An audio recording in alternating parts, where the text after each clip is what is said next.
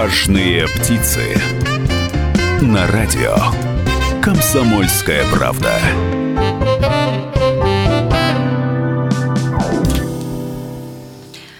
Дональд Трамп сказал: «Нанимай на работу лучших и не доверяй им ни в чем». Так ли это? Мы сегодня поговорим с нашим гостем, постоянным экспертом радио «Комсомольская правда», вице-президентом инвестиционной компании AVS Group по корпоративным отношениям Андреем Станкевичем.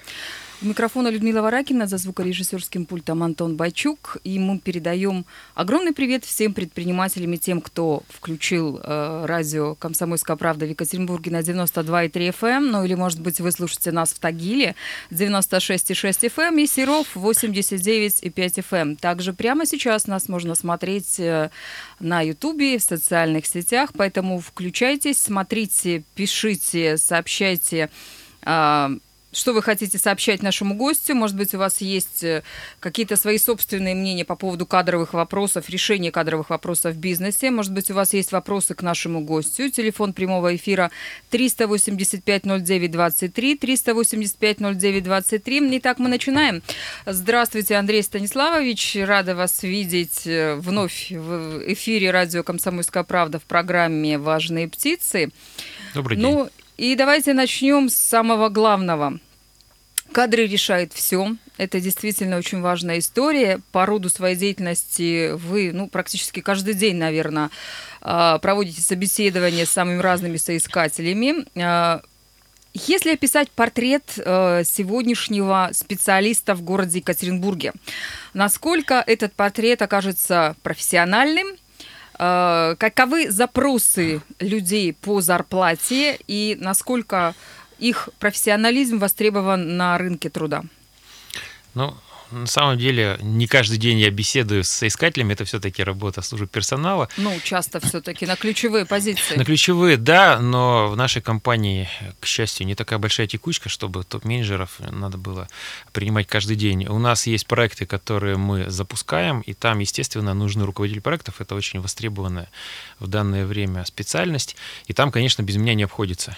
Это касается однозначно девелопмента направления, это касается, политических моментов, от которых наша компания, как вы знаете, с которыми достаточно активно занимается. Что касается вашего вопроса, могу сказать, что давайте сразу исключим уровень секретарей, водителей и, так скажем, нижнего звена.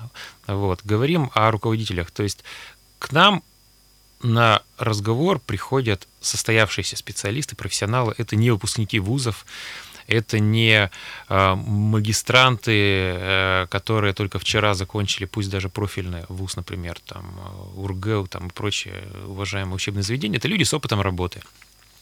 Поэтому, естественно, при собеседовании у меня перед глазами всегда резюме, как минимум, как максимум справка, службы безопасности, если должность связанная с большой долей ответственности, и тем более человек в крупных компаниях проработал на ответственных постах, нам, конечно, важно знать, какая у этого человека репутация деловая, и коммерческая, и прочее, прочее. Поэтому это люди с амбицией, это люди, для которых тема переговоров, переходя к вопросу о заработной плате, зарплата не фиксированная, а как, что называется, в объявлениях пишут, по результатам собеседования. Мы, конечно, смотрим ожидания по зарплате, которые наш кандидат заполняет в резюме. А обычно какие зарплаты? Давайте с этого начнем. Потому что я же попросила писать такой, усредненный портрет специалистов, топ-менеджеров. То есть в среднем каковы зарплаты, ожидания, по крайней мере, желания, сколько хотят заработать? Скажу так, от 80 тысяч рублей и наверх. До бесконечности. Бесконечность не предел, как в одном мультике, да. А по профессионализму, если говорить, те люди, с которыми вам приходится общаться, насколько они профессиональны?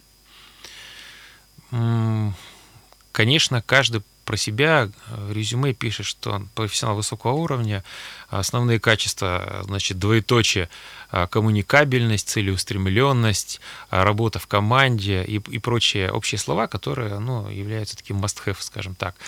О профессионализме обычно мы впрямую не спрашиваем, мы смотрим опыт работы и задаем стандартный достаточно вопрос о достижениях, которые в рамках предыдущего опыта человек сделал. Не функциональная обязанность. Функционал обычно описывается в резюме, а конкретное достижение. Например, руководил проектом по строительству логистического комплекса, там, ввел его в эксплуатацию там, и вывел на заданные показатели, например. Или участвовал в проектировании коттеджного поселка.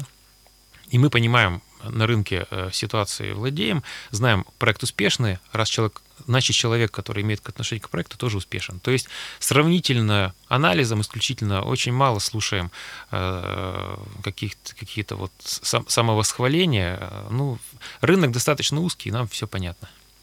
Вы упомянули службу безопасности.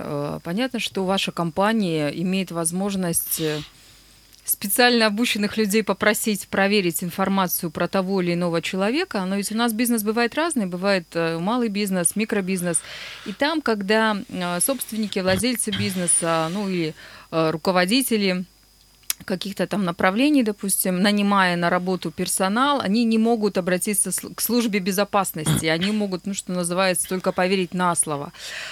Ваши советы, как действовать людям, которые являются владельцами, собственниками бизнеса, в случае, если к ним приходят на работу специалисты, как можно проверить человека, что он не обманщик, он не будет воровать, он не будет вредить намеренно компании? Как можно вообще узнать, что это честный, порядочный, хороший сотрудник? Ну, на самом деле есть несколько способов, доступных любому заинтересованному лицу, владеющими навыками работы в интернете. Первое – это есть открытые базы данных арбитражных судов, да, в которых, если это речь идет о первом лице компании, ну, условно говоря, исполнительный директор или финансовый там, или коммерческий, надо просто зайти в картотеку арбитражного суда на сайт и посмотреть арбитражные дела, судебные процессы, касаемые того юридического лица, в котором человек работал. Если он был человеком, ну, так называемый, там, с финансовой подписью, то юрлицо, если имело какие-то арбитражные дела и судебную практику, там фигурирует. И мы косвенно понимаем, что если это споры хозяйских субъектов, значит, ну, какие-то были споры, да, и в зависимости от их суммы и содержательной части, ну, юрист обычно может дать заключение, что это были или преднамеренное банкротство, условно говоря, или доведение до банкротства предприятий, или это были стандартные разборки там, по дебиторке там, и прочее, что как бы, ну, ни у кого особого не вызывает напряжения. Это первое. Второе. Есть базы, я не знаю, насколько они открыты или закрыты, но так называемый банковский обменник, да, единый, в котором содержится информация о проблемных заемщиках. Ну вот, например, служба безопасности банков, насколько мне известно, достаточно активно сотрудничают между собой, ну, банки и коммерческих структур. И здесь, в принципе, я считаю, что связавшись с службой безопасности предприятия крупного, в котором человек занимал высокий пост, я думаю, они не откажутся, ну, неофициально, по крайней мере, сказать, что все хорошо, расстались полюбовно, ну, претензий нет. Потому что если у человека есть нехорошая какая-то история и скандальное увольнение, то обычно безопасники с удовольствием делятся этой информацией. Бывает так, что человек на предыдущем месте работы вступил в конфликт с руководителем своим непосредственным, ну или, может быть, даже с рядом руководителей, потому что руководителей может быть сразу несколько. И вот после этого конфликта он вынужден был уволиться, но при всем при том ему начали, что называется, гадить. Предыдущие руководители стали про него плохо говорить, писать, сообщать, и, соответственно, человек не может устроиться. При этом он профессионал. Бывает такое? Такое бывает, но давайте сразу разделим. Есть, например, специалисты, ну, так скажем, женского пола, в отношении которых могут иметь место факты так называемого харассмента, да, И здесь я сразу за скобки эту ситуацию вывожу, потому что, грубо говоря, личный конфликт женщины, сотрудницы с руководителем, с работодателем может быть облечен в форму профессионального какого-то спора. И здесь, конечно, правды найти сложно, и, скорее всего, это межличностные какие-то вещи. Мы сейчас говорим про опыт наш выяснения вот таких вот ситуаций с руководителями-мужчинами, когда действительно, намеренно дается характеристика от руководителя, что человек плохой, он завалил всю работу, Но в этой ситуации мы опять же смотрим на рыночное положение этой компании. Если компания процветающая, развивающаяся, а мы говорим с бывшим исполнительным директором, очевидно, что он не мог завалить работу компании, которая успешна на рынке. У нас сейчас перерыв на рекламу, и мы продолжим разговор с Андреем Станкевичем.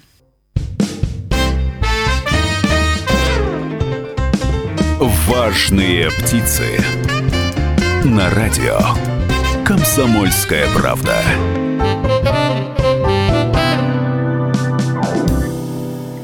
Важные птицы сегодня обсуждают вопросы кадровой политики в современном бизнесе. У микрофона Андрей Станкевич, вице-президент инвестиционной компании AVS Group по корпоративным отношениям. Телефон прямого эфира 385-09-23, 385-09-23, код города 343. Звоните, задавайте вопросы нашему гостю, делитесь своими собственными мнениями, как найти работника, как самому найти работу. В конце концов, это тоже тема интересная для обсуждения. Ждем ваших сообщений и звонков. А мы пока продолжим дальше беседовать на эту тему. Про профессионалов мы говорили. Считается, что чем профессиональнее человек, чем выше у него уровень его компетенции, тем менее лоялен он для компании. Потому что он супер крутой профессионал, он может уйти в любое место, в любой момент, его с руками и ногами оторвут, поэтому он не держится за свое собственное место. Вы сталкивались с такими людьми, с такими работниками? И по поводу лояльности, эта тема действительно актуальна для предпринимателей, актуальна для бизнеса, или это надуманная история? Я бы не был столь категоричен в утверждении, что суперкрутой профессионал готов в любой момент встать и уйти, потому что мотивация у профессионалов, она не замыкается только на вознаграждении, она замыкается на самореализации в форме реализации проектов от начала и до конца. Репутация человека, который топ-менеджера, который работает в компании, в нескольких компаниях не больше одного года, у меня, например, всегда возникает вопрос, почему год здесь поработал, год там. Для меня ответ очевиден, как правило. Это значит, топ-менеджеру поставили задачу в формате годового плана, а обычно у топ-менеджеров именно такие сроки и ставятся, условный испытательный срок. И он с задачей не справился. Поэтому ровно через год подводится итог, и по нему принимается решение о его увольнении. Так вот, во избежание такого рода неприятных строчек в резюме, профессионал заинтересован в реализации проекта от начала и до конца. Поэтому, конечно, нельзя говорить, что он встанет и уйдет. Просто он не будет долго терпеть претензии непрофессионального вышестоящего руководителя, потому что он знает, как надо. И за деньги собственника выслушивать его советы в отрасли, которую собственник не до конца понимает, профессионал долго не будет. Из уважения, возможно, он какое-то время будет на это тратить, опять же, свое рабочее время. Но в конце концов он скажет: уважаемый работодатель, ты меня нанял за хорошие деньги не для того, чтобы я выслушивал твои мысли по этому поводу, для того, чтобы я решал задачи. Давай перейдем к постановке задач. И вот именно в этот момент это отличает профессионала от лояльного, потому что лояльный будет слушать ровно столько, сколько руководитель посчитает нужным изъясняться на тему того или иного бизнес-процесса. Если говорить вообще про лояльность, очень многие руководители, не только среди чиновников распространено, но и в среде бизнеса, получается, что бизнесу, предпринимателям, владельцам, собственникам проще работать с теми, кто лоялен лично им. Те люди, которые имеют свое собственное мнение, те люди, которые критикуют какие-то шаги, критикуют предложения руководства, считают, что это может привести к каким-то плачевным последствиям или, может быть, к репутационным издержкам, они, как правило, в компаниях не задерживаются, и таких людей не любят. С вашей точки зрения, все-таки, что для бизнеса лучше? Лояльный сотрудник, тот, который будет слушать, раскрыв рот, и делать беспрекословно задание выполнять своего руководителя, либо профессионал, который, может быть, не столько лоялен, может быть, он не занимается тем, что каждый день комплименты какие-то говорит своему руководству, говорит подчас нелицеприятные вещи, но этот профессионал может для компании заработать большие деньги. Знаете, взгляд на этот вопрос у меня, точка зрения, она с прошествием времени эволюционировала. Если там лет 10 назад я считал, что куда смотрят собственники бизнеса, когда окружают себя лояльными людьми, которых знают с детства, которые как профессионалы ничего не стоят, они же развалят свой бизнес, то с годами я стал понимать, что везде хороша золотая середина. А собственнику, он потому и собственник, потому успешный предприниматель, что он интуитивно многие вещи понимает. И когда он окружает себя людьми лояльными, он в первую очередь создает комфортную для себя среду для принятия решений. Возможно, что ему важно, чтобы его внимательно слушали, но транслировали его идеи в понятном и эффективном формате вниз, где уже допускали дискуссии, мозговые штурмы и прочие вещи. А ему вверх доносили уже подготовленные решения, которые обсуждали с ним уже, что называется, тет-а-тет, с уважением выслушивая его точку зрения. Вот я прихожу сейчас к такому выводу, что топ-менеджер должен быть универсальным, он должен наверх транслировать в корректной форме решения рабочих групп, а внутри должна быть бойня, должна быть конкуренция, должны быть профессионалы, но он должен тоже быть профессионалом, потому что он не может квалифицированно судить, что ему внизу говорят сотрудники, да, не разбираясь в вопросе. Но, опять же, он должен быть хорошим организатором и вдохновляющим работу команды. А вот собственником он один на один может все что угодно говорить, но чтобы собственника не раздражать, не расстраивать, и корректно ему доносить позицию профессионалов. Вот я думаю, в этом работа топ-менеджера. Давайте про манипуляции поговорим. Мне кажется, эта тема очень интересная, потому что манипулировать собственниками могут как лояльные люди, сотрудники, там, не знаю, родственники, которые тоже работают под боком. Конечно. Или могут манипулировать очень умные, грамотные, профессиональные специалисты, замы, допустим, да? Или там руководители каких-то подразделений. Как владельцу бизнеса, как человеку, который построил свою собственную бизнес-империю, неважно, большая это империя или маленькая, или только-только строится эта самая бизнес-империя, как ему избежать манипуляций со стороны своих наемных сотрудников? Мой ответ – никак не избежать. Это часть работы собственника. Мне кажется, собственники это прекрасно понимают, стараются раскусить манипуляции. Но опять же, что можно сделать с близким родственником, понимая, что он тобой манипулирует, кроме как, не приняв мужественное решение, просто не брать на работу близких родственников. Вот опыт моей работы в различных компаниях, и не только мой опыт, просто со стороны смотрю на крупные компании, замкнутые на одного акционера, как правило, вопросы, касающиеся финансов и персонала, всегда контролируются близкими родственниками, потому что это две такие вещи святые. В первую очередь, конечно, финансы. Когда, деньги, кому доверишь деньги, да, охранять свои хозяйские. Наверное, многие люди принимают решение, что вот так. И может быть, все-таки доверить деньги профессионалу? А вот сейчас мы к манипуляциям. Профессиональный бухгалтер, пусть профессиональный директор коммерческий занимается этими делами. А вот смотрите, профессиональный бухгалтер устроил какую-то кривую оптимизационную схему, а потом даже не бухгалтер, финансовый директор. Бухгалтер у нас сейчас несет уголовную ответственность за все эти вещи. Финансовый директор, директор по экономике, да, красивое слово. В Уголовном кодексе никак не проходит. Устроил оптимизационную схему, собственнику доложил, что все хорошо, но что-то стало нехорошо. Он встал, отряхнулся, извинился и ушел. Собственник остался с претензиями налоговой, не дай бог, с уголовными делами. Главный бухгалтер, которому финансовый директор по должности, начальник, велел эту схему реализовывать, рассказывает в слезах, что ему старший приказал, а налоговая говорит: дорогой друг, у нас по новому закону акционер отвечает, учредитель, да, главный бухгалтер, финансовый директор. Поэтому добро пожаловать на скамью подсудимых, вперед.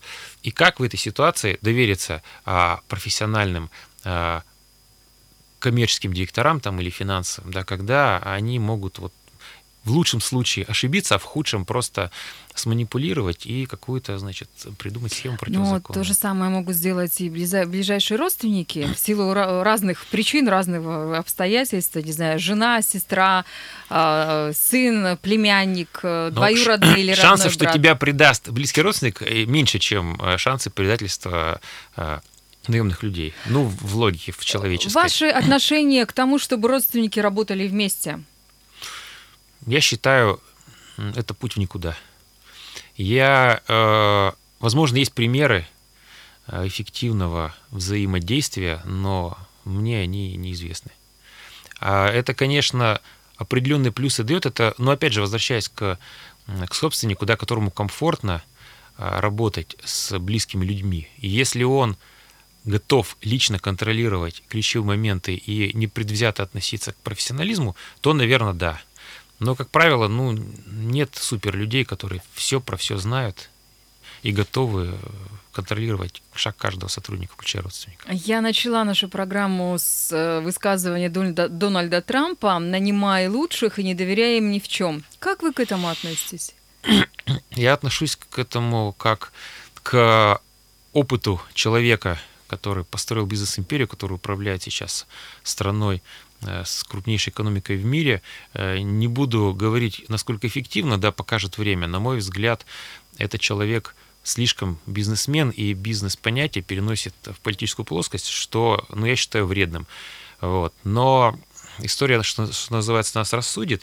А вот тема «не доверяй ни в чем» — это говорит о том, что надо просто проверять информацию, которую ты получаешь, по косвенным признакам. Это абсолютно нормальная позиция любого собственника, точечно задавая вопросы по бизнес-процессу, понимать, что процесс идет в правильном направлении или в неправильном. Не надо читать отчеты, да, настоящий топ-менеджер, профессионал, он всегда знает, вот знаете, когда повара там профессионально готовят мясо, есть такой щуп, да, температурный, да, такая игла там с датчиком температуры втыкается в кусок мяса, и вот если в центре этого мяса, где должна быть определенная температура для готовки, соответствует, значит, процесс идет правильно. Если она там ниже, значит, надо там подбавить газку или там убавить. Так вот, профессионал, он знает, какие реперные точки, по каким реперным точкам надо оценить эффективность процесса и приведет ли он к тому результату, который запланирован. И Дональд Трамп, мне кажется, именно это имел в виду.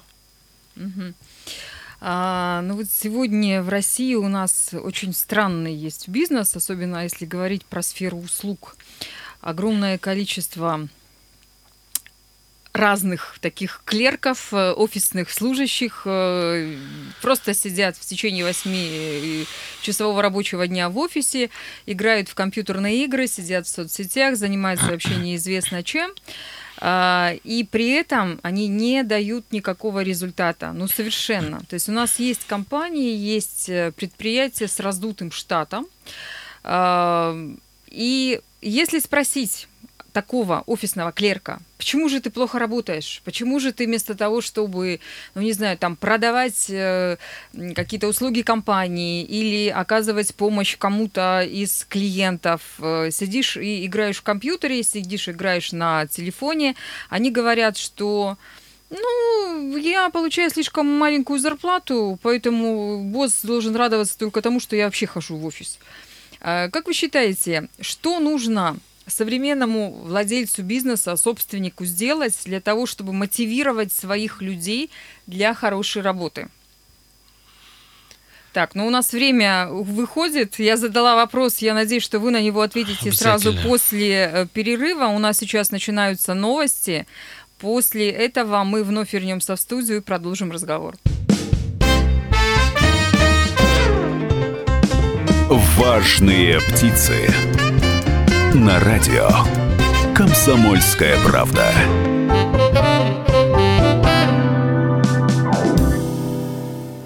Сегодня «Важные птицы» говорят про кадровую политику современного бизнеса. Напомню, что гость нашей студии – вице-президент инвестиционной компании AVS Group по корпоративным отношениям Андрей Станкевич. До того, как мы ушли на перерыв, и для вас, уважаемые радиослушатели, рассказали о последних новостях в мире, в стране, в нашем регионе, мы обсуждали вопрос мотивации. Андрей Станиславович, давайте мы по поводу мотивации сейчас подробнее поговорим. С вашей точки зрения, как можно мотивировать сотрудников? Большей зарплатой, гибким графиком, социальными гарантиями, обучением, карьерным ростом? Что можно сделать для того, чтобы люди не просиживали, условно говоря, штаны в офисе, а у них было желание приносить пользу своей компании, зарабатывать деньги и каждый день с охотой, с удовольствием, с желанием идти на работу? Конечно, в первую очередь ответ на данный вопрос лежит в плоскости специализации того или иного сотрудника. Если мы говорим про службу продаж, однозначно система мотивации, мотивирующая к повышению продаж, является ключевым фактором успеха. И задача топ-менеджера – это создать такую систему, которая, во-первых, будет мотивировать, то есть она будет находиться в рыночных условиях, и бонусы, которые люди могут получать, они должны соответствовать рынку и конкурентам. И второе – цели должны быть достижимы. То есть расхожее мнение такое, что планы всегда надо завышать, чтобы по результатам то, что достигнуто, как минимум устраивало собственника. Но завышать нужно по определению, якобы, потому что считается, что если план выполнен на 100%, значит, неправильно произведено планирование. Здесь палка о двух концах, потому что, с одной стороны, задача ставить цели высокие, для повышения результата это, конечно, хорошо, но если завышать план, условно говоря, в 1,5 раза от возможного, то продажники в конце концов скажут: ребята, задача собственника не платить нам премии никогда, бонусы нам не выдавать по определению, поэтому давайте успокоимся и будем считать, что зарплата, которую мы получаем, это максимум, на что собственник способен раскошелиться, и будем заниматься какими-то другими делами, параллельными, особенно в недвижимости. Это практика распространена, потому что любой менеджер, опытный менеджер по продажам недвижимости всегда имеет базу контактов, клиентов, объектов. И если на него направляют поток информационный, клиентский, через рекламу, он всегда может предложить им какую-то альтернативу, если за ним нет контроля, и он не заинтересован в конкретном месте работы. Он использует рабочее место как просто компьютер, точку попадания входящих звонков для своего бизнеса. Вот это самое страшное, что может происходить в агентстве недвижимости, например. Чего, конечно, нужно избегать. Для этого нужно менеджеру показывать перспективы, показывать возможность получения бонусов. Вот это самое главное. Если мы говорим про специалистов IT-индустрии, например, разработчиков сайтов или программ интернет-продвижения и прочего, там ключевым фактором является, естественно, не получение бонусов, а возможность развития.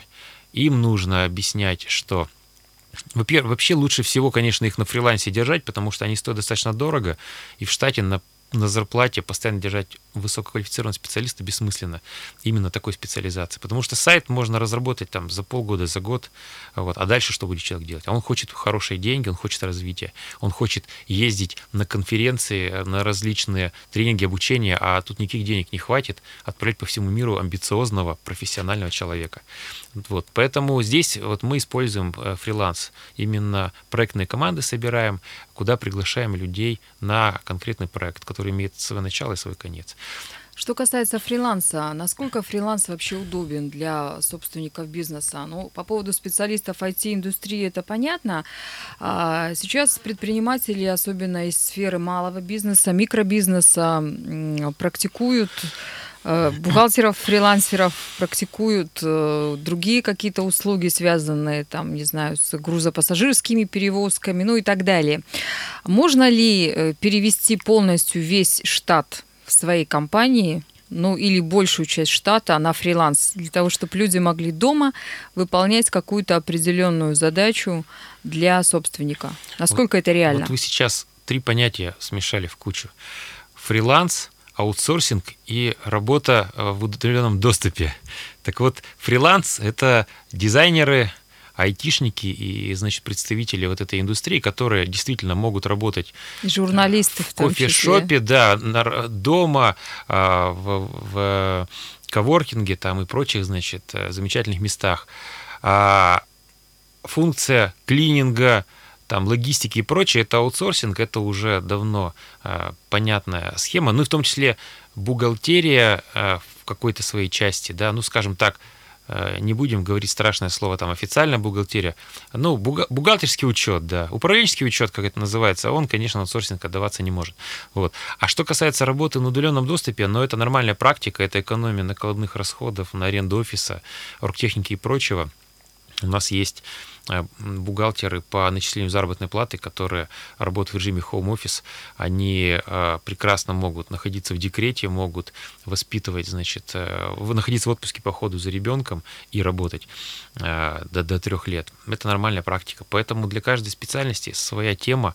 Но вот говоря о юристах, например, да, это, я бы сказал так, частично аутсорсинг возможен, да, когда в судебный процесс выходит профессиональный адвокат, который не находится в штате компании, для которого собирается определенный блок информации, и он выходит в суд. Но вот юрист, который является хранителем, значит, тайн там, и коммерческой информации конфиденциально, он, конечно, должен быть свой. Ни на какой аутсорсинг нельзя отдать информацию об активах собственника и прочих вещах. То есть тут однозначно разделение аутсорсинга и инсорсинга, скажем так. У нас огромное количество студентов, которые ежегодно выпускаются из вузов, из колледжей, и они как раз-таки являются и юристами, и менеджерами по продажам, и какими-то там продавцами или менеджерами-консультантами. Вот с вашей точки зрения, у нас рынок вообще перенасыщен вот этими специалистами? Или, может быть, специалисты, о которых я сказала выше, они не подготовленные, они низкой квалификации, и они нашему рынку в таком количестве не нужны.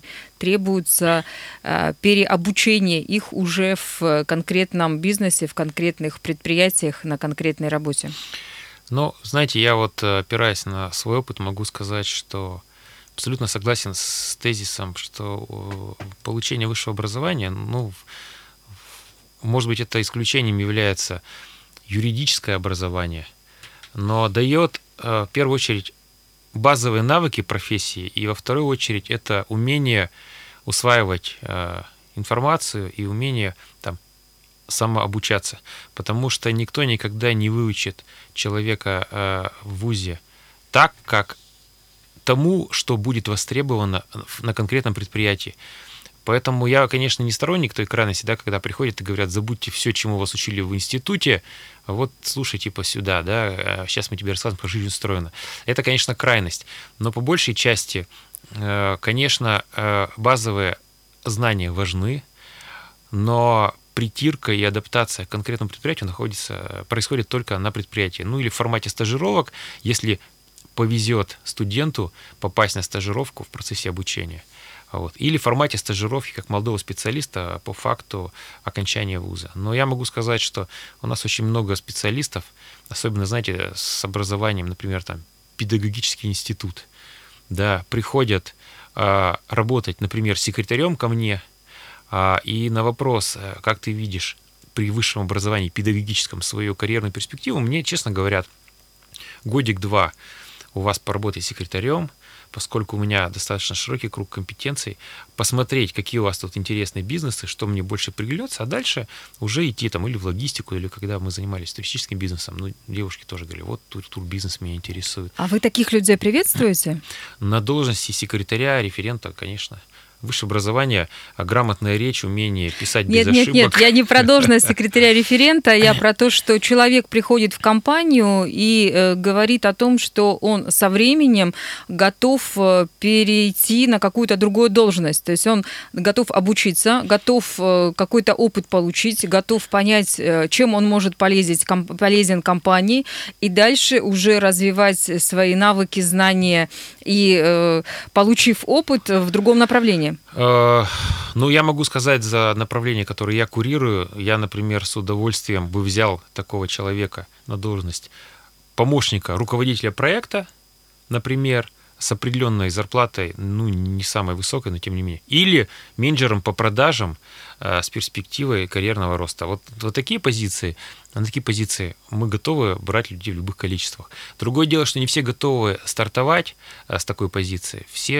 Многие люди с высшим образованием хотят зарплату от 30 тысяч рублей оклад, плюс переменная часть, позиция, ну, не ниже специалиста, а может быть и руководителя там среднего звена. Ну, то есть, чем более экономическое, так скажем, образование, тем больше амбиций у соискателя. С такими, конечно, у нас разговор короткий. Мы предлагаем им альтернативу. Если они говорят: извините, я не для того там 5 лет в институте сидел, чтобы сейчас продажами заниматься, бегать по улицам, мы говорим: ну, значит, ищите то место, где вас возьмут без опыта работы на бешеные деньги начальником. Ну, только не у нас.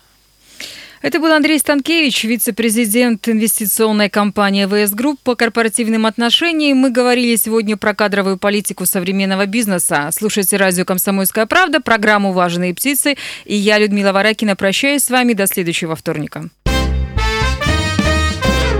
«Важные птицы».